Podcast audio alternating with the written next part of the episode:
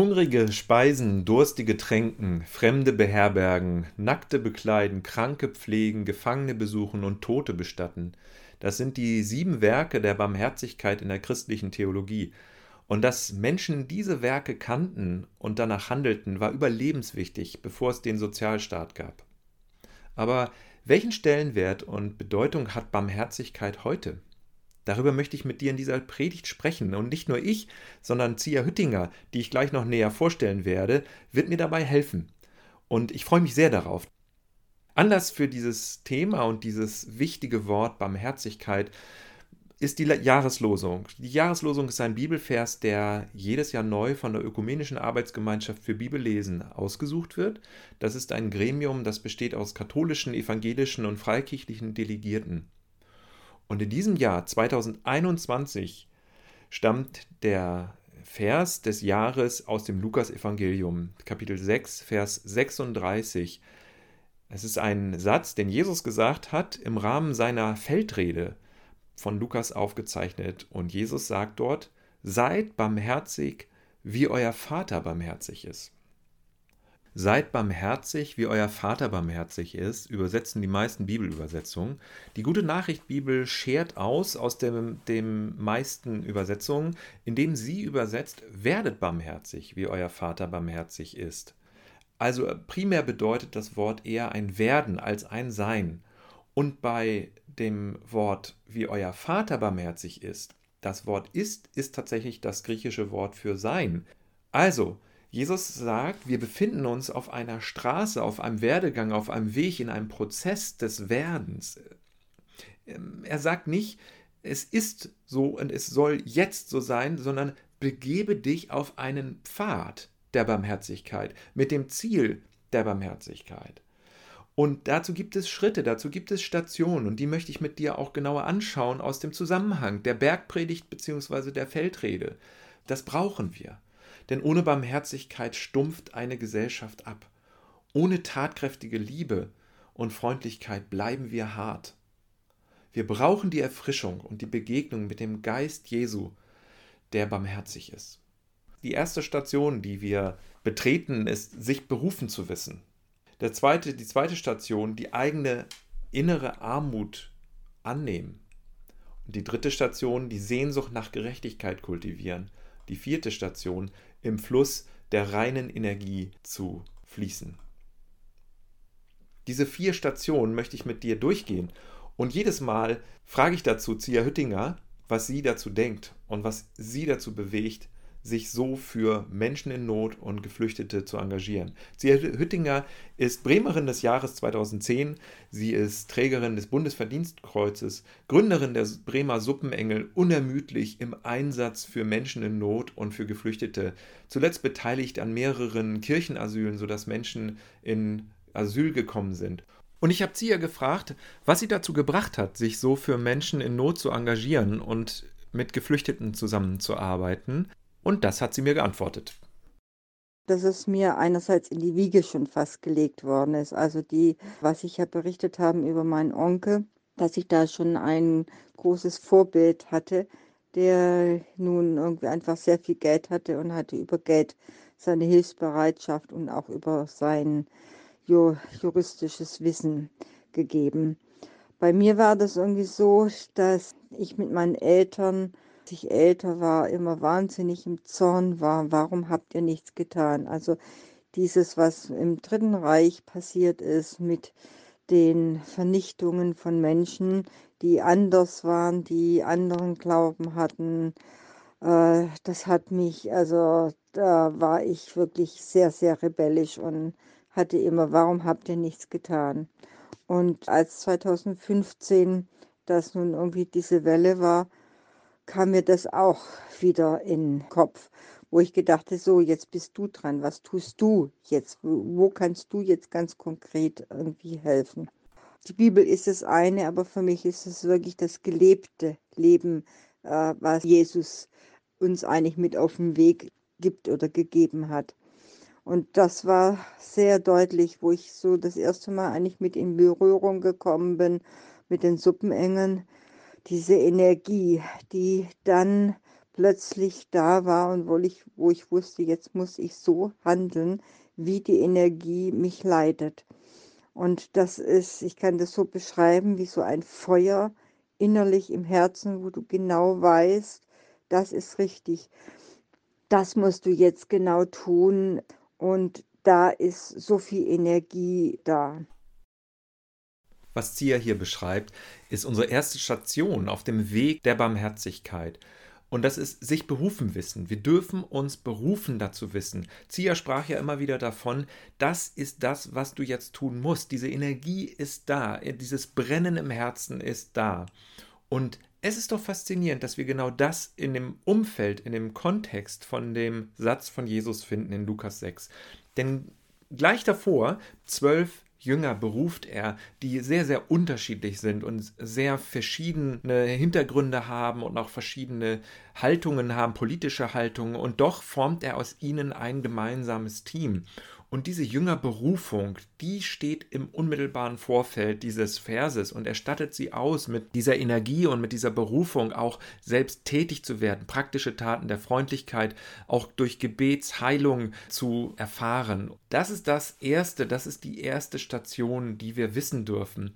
Du bist berufen, berufen mit Jesus und seinem Geist der Barmherzigkeit, Taten der Freundlichkeit und Solidarität auszuüben. Das ist deine Berufung, denn die Jünger stehen exemplarisch für uns. Es sind ja alle angesprochen und es sind ja auch noch mehr dabei gewesen, zu denen Jesus gesprochen hat. Jünger und Jüngerin beziehungsweise Jesus-Anhängerin, Jesus-Mitgeher wird man nicht irgendwie einfach so, sondern durch Erwählung. Jesus erwählt und er beruft und er schafft diese Energie im Inneren. Und es ist gut, wenn wir uns berufen wissen, um den Je Weg mit Jesus mitzugehen. Er traut dir zu, seinen Weg, seine Taten der Liebe und seine Wahrheit zu verbreiten, zu teilen und zu leben. Das traut er dir zu. Du darfst dich berufen wissen. Wir hören mal weiter, was Zia sagt. Davor habe ich das so beschrieben wie so ein, ein Licht, und so empfinde ich das. Also gerade wenn jetzt jemand ein äh, Kirchenasyl bei uns in, da in der Zion anklopft und ich mit der Person in Kontakt bin, dann spüre ich die Energie oder ich spüre sie auch nicht. Es gab auch bei Leuten, dass ich es nicht gespürt habe. Und ich habe immer gemerkt, dass wenn diese Energie da war, diese, ja, dieses etwas ganz Reines, was völlig rein ist und was keinerlei Absichten hat, dass die das dann auch wirklich die Türen öffnet.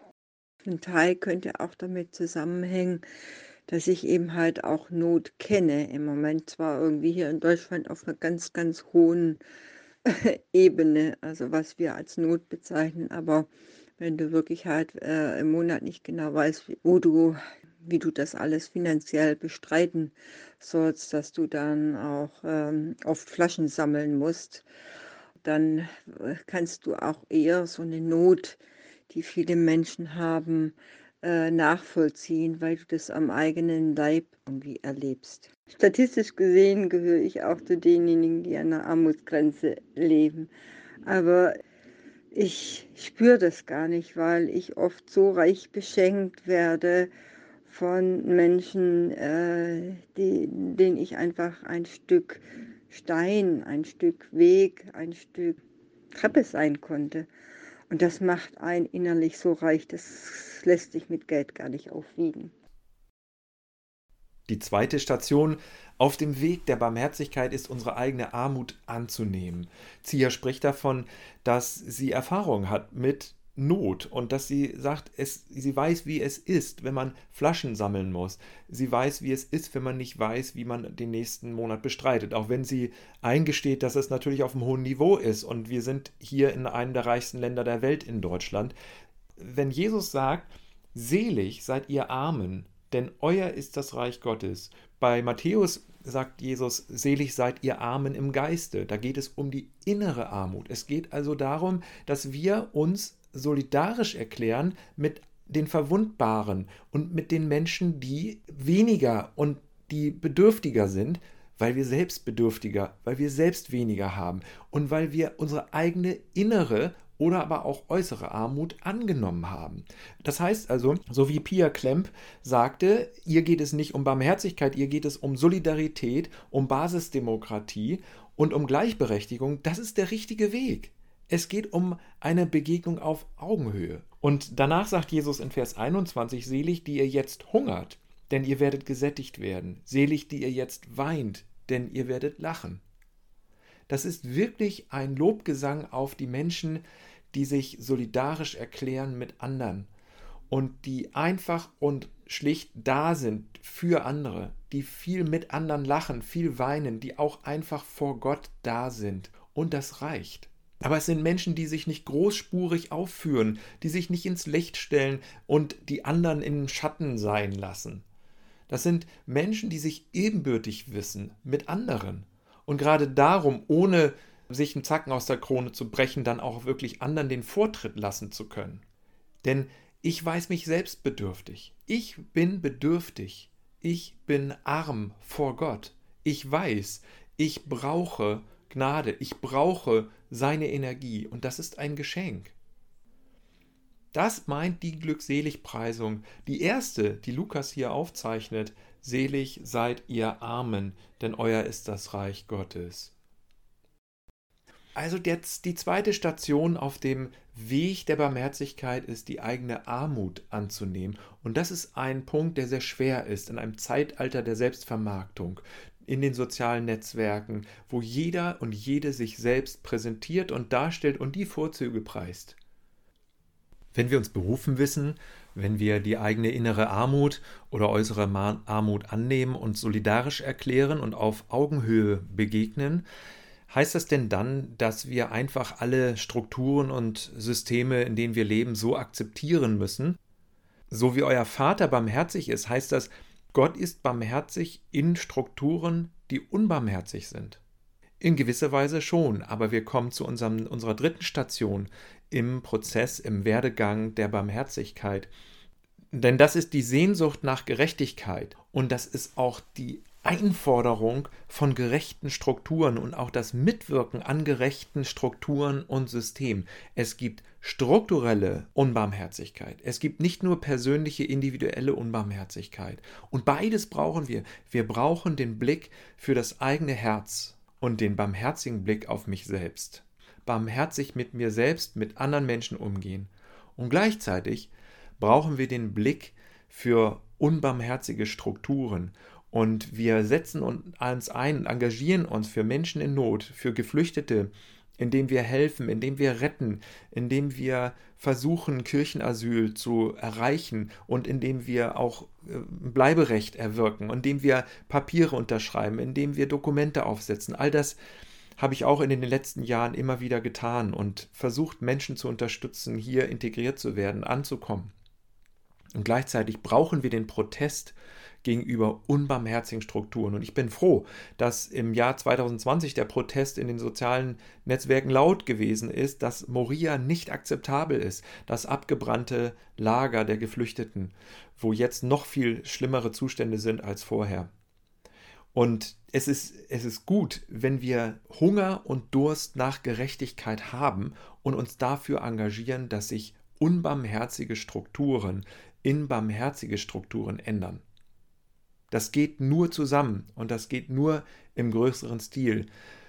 Wir finden diese Seligpreisung bei Lukas nicht, aber bei Matthäus. Selig sind die hungern und dürsten nach Gerechtigkeit, denn sie sollen satt werden. Matthäus 5, Vers 6. Es geht um den fairen Anteil, den wir dem anderen einräumen. Es geht um das Recht des Nächsten. Es geht darum, dass wir wissen, dass wir die Ego-Gier im Zaum halten, im eigenen Leben, aber auch im strukturellen. Es geht darum, dass wir lernen, 2021 Gutes zu reden von meinem Mitmenschen, alles zum Besten zu wenden, für einen anderen und für die anderen. Die Schwachheit des anderen nicht auszunutzen, sondern stattdessen zu ergänzen. Das bedeutet, Jesus gemäß leben, Jesusmäßig drauf zu sein. Und auch der Weltmarkt, es nutzt Nieße, auch ich bin Das ist mir wichtig, dass ich mir dessen bewusst bin, dass ich auf Kosten von Schwachen Wohlstand genieße.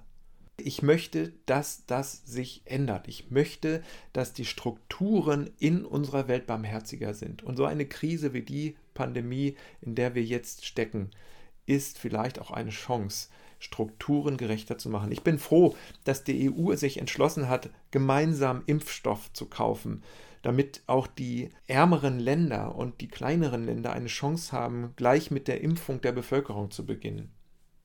Es ist ein Riegel vor die Ego-Gier und vor dieses Motto Ich zuerst, mein Land zuerst. Wir brauchen nicht nur persönliche Barmherzigkeit, sondern strukturelle Barmherzigkeit.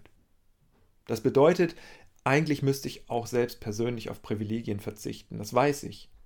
Denn Gott will Verschiedenheit und Gott will Ungleichheit, aber er will keine Ungerechtigkeit. Lass uns dazu sehen, wie das in Zias Herzen aussieht. Ich habe sie gefragt, was sie über Moria und was sie über ihre Erfahrung dort. Sie war vor zwei Jahren da und hat auch zahlreichen Kontakte nach wie vor zu den Hilfs Hilfsorganisationen vor Ort. Ich habe sie gefragt, was denkst du zu der Situation in Moria?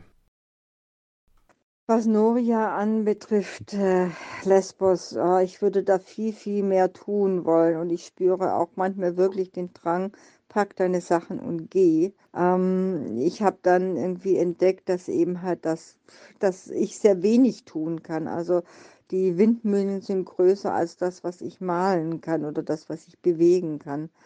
Und so bin ich irgendwie halt auch auf One Happy Family gestoßen und dieses Movement on the Ground, die beiden Sachen, wo ich gemerkt habe, ja, die sind da nah dran im Moment. Und das Einzige, was ich tun kann, ist wirklich zu gucken, Geld zu sammeln, so dass sie die Möglichkeit haben, die Leute dort äh, zu unterstützen. Aber im Moment äh, ist es alles irgendwie auf ganz kleiner Flamme. Wir wissen uns berufen. Wir nehmen die eigene innere oder äußere Armut an, treffen uns auf Augenhöhe.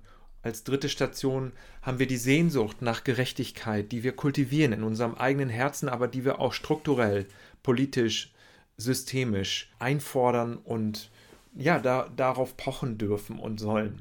Das letzte, diese vierte Station, die wir sehen, ist, dass wir wissen, Gott ist die reine Barmherzigkeit. Denn Jesus sagt ja, werdet barmherzig, wie euer Vater barmherzig ist.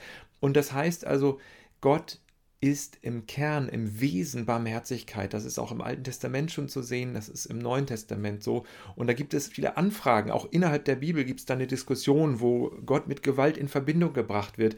Aber diese Diskussion ist eindeutig entschieden. Durch Jesus ist Gott eindeutige Liebe eindeutige Barmherzigkeit und es gibt kein Schatten und kein Dunkles in Gott. Er ist eins mit allem, was Liebe ist. Er ist geduldig, er ist barmherzig und er ist mitfühlend. Er leidet auch mit. Jesus hat mitgelitten, indem er sogar in den Tod gegangen ist. So sehr liebt er, so, so sehr barmherzig ist er. Gott ist wie eine Barmherzigkeitsatmosphäre, ein Raum der Barmherzigkeit, der mich in sich hat. Ich bin von ihm angesehen, ich bin von ihm gemeint, ich bin von ihm gewusst. Gott nennt mich sein Kind, du bist Kind Gottes. Und das ist die innere Energie der Barmherzigkeit. Wir breiten uns aus vor dem Ganzen, vor der Urquelle der Liebe, vor dem väterlich-mütterlichen Grund. Wir breiten uns aus vor der, vor der leise knisternden Macht. Wir beten uns vor Gott hin. Er ist der letzte Grund für Dank und für Klage und für Seufzen. Seufzen und Jubeln, das ist schon Gebet. Vor ihm die Sachen bedenken, unser Sein vor Gott. Die Beziehung zu ihm, darin wird das Große groß und das Kleine wird klein. Vor ihm kommen die Dinge ins Lot. Wenn ich diese Energie spüre, dass ich dann auch so mit Gott im Gespräch bin. Also sag so, das hast du mir jetzt hier für die Füße irgendwie äh, gelegt und das kann ich tun. Ich kann schreiben, ich kann mit Wolfgang dat, äh, ihn äh, bitten, da zu formulieren. Aber wo ich dann oft sage, so, und der Rest ist deins. Also ich mit ihm auch ganz klar in Verhandlungen irgendwie bin. Dass ich Barmherzigkeit auch sowas ansehe wie, ja, ich, ich sehe ihn manchmal auch als begrenzt an und dazu ist dann irgendwie der Mensch dann auch dazu da, Kanal ganz frei zu sein. Das sehe ich auch bei Barmherzigkeit bei mir, dass ich dann, wenn ich jemand äh, beim Kirchenasyl habe, dass ich wirklich jeden Abend intensiv bete, mach du jetzt die Türen auf. Ich habe das Menschliche getan und jetzt musst du die Türen aufmachen. Und dann bin ich auch sofort wieder bereit dabei, das Weitere zu tun. Wichtig ist, dass ich mich mit allem drumrum, mit allem, was ich habe, was mich beschäftigt, was mich ausmacht, in dem bei dem barmherzigen, guten Ganzen gehalten weiß. Ich lebe aus deiner Hand, ich nehme hin, was es ist, als Gabe und als Aufgabe. Vor dir will ich mich ins Gebet nehmen. Du bist wirkmächtig. Auch mein Sprechen zu dir hat Sinn und ist wirksam. Du bist unser Vater, wir deine Menschheitsfamilie. Und das tut gut. Das setzt ein Fragezeichen an unser Gottesbild. Hast du dieses Verständnis? Hast du diesen Blick auf Gottes Barmherzigkeit? Oder siehst du Gott als strengen Richter? Siehst du Gott als eher harten Typen oder äh, siehst du ihn als jemand, der distanziert ist, der nicht mitfühlen kann, weil er allmächtig ist? Und in der christlichen Theologie wurde die Allmacht ja häufig so verstanden, dass Gott wirklich alles lenkt und auch das Böse letztendlich lenkt. Und dann äh, haben viele Theologen und Theologinnen gesagt, naja, das Böse, das wird Gott ja nicht schaffen, denn in ihm ist nichts Böses. Er kann nicht lügen, er kann nicht sich selbst verleugnen, so wie das Neue Testament betont. Also manchmal kann Gott Böses nicht verhindern, jedenfalls nicht im Alleingang. Er braucht uns, er braucht unsere Kooperation. Jesus sagt in Vers 38, also in dem übernächsten Vers der Jahreslosung, folgendes. Gebt und euch wird gegeben werden. Ein gutes, gedrücktes, gerütteltes, überfließendes Maß werden sie in euren Schoß geben, denn mit dem Maß, mit dem ihr messt, wird euch zugemessen werden. Jesus weist hin auf die Wechselwirksamkeit von Barmherzigkeit. So wie du misst, also so großzügig wie du bist, wirst du auch großzügig behandelt werden. Und dieses gute, gedrückte, gerüttelte, überfließende Maß, damit ist gemeint Getreide, denn in Palästina hat man Getreide im Gewandbausch getragen, deswegen ist auch die Rede von dem Schoß. Und das war so verdichtet, dieses Getreide, und so überfließend voll, so viel, dass es schon rausfloss und dass einzelne Körner schon auf dem Boden wieder gefallen sind. So, so weist Jesus also auf die die Wechselwirksamkeit und Gegenseitigkeit von Barmherzigkeit hin. Dass Barmherzigkeit eigentlich ein auch menschlich reich macht. Denn was ich so an Dankbarkeit, an Fürsprache, an bekommen habe, das kannst du mit Geld überhaupt nicht aufwenden. Also äh, das ist heute noch bei denen, die nun irgendwie lang schon im Kirchenasyl war. Sie zeigen ihre Dankbarkeit immer und immer wieder. Ich brauche nur in kleinster Not kommen oder irgendetwas. Ich weiß, ich kann auf diese Menschen zählen und sie stehen sofort irgendwie da, weil das ihre Art ist, der Dankbarkeit dann auch. Und das ist hm, menschlich gesehen ist das so ein Schmieröl, davon man sich auch nicht abhängig machen soll. Das ist auch immer die menschliche Gefahr. Aber ich erlebe das nie als eine Einbahnstraße, dass ich, wenn ich irgendwelchen Menschen helfe, dass ich auf der anderen Ebene so viel zurückbekomme, manchmal doppelt und dreifach, dass das wirklich sehr bereichernd ist und auch sehr mutmachend ist.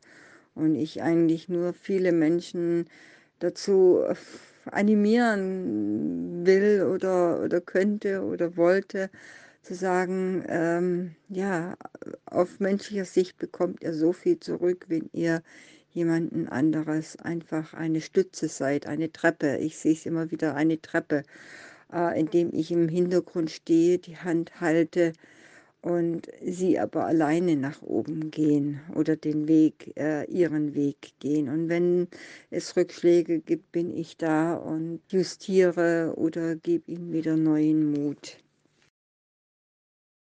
Es hat einen göttlichen Rückfluss. Es gibt einen göttlichen Flow, in dem wir unterwegs sind. Ich wünsche dir, dass du den mitfühlenden Gott immer besser kennenlernst in diesem neuen Jahr. Ich wünsche dir, dass du die Barmherzigkeit Gottes in deinem Herzen und in deinem Leben erfährst wie nie zuvor, dass du Menschen begegnest auf Augenhöhe, dass du Möglichkeiten und Gelegenheiten siehst, wo du Hungrigen zu essen geben kannst, Durstigen zu trinken, Fremde aufnehmen kannst. Ich wünsche dir, dass du die vier Stationen der Straße der Barmherzigkeit erfährst als eine Glücks- und Energiequelle, dass du dich berufen wissen darfst, dass du deine eigene Armut innerlich oder äußerlich annimmst, dass du die Sehnsucht nach Gerechtigkeit und die Einforderung nach barmherzigen Strukturen kultivierst und dich dafür engagierst, wo du es kannst. Und dass du im Fluss der reinen Barmherzigkeitsenergie, dass du im Herzen Gottes dich gehalten und getragen weißt, wie euer Vater barmherzig ist. Amen.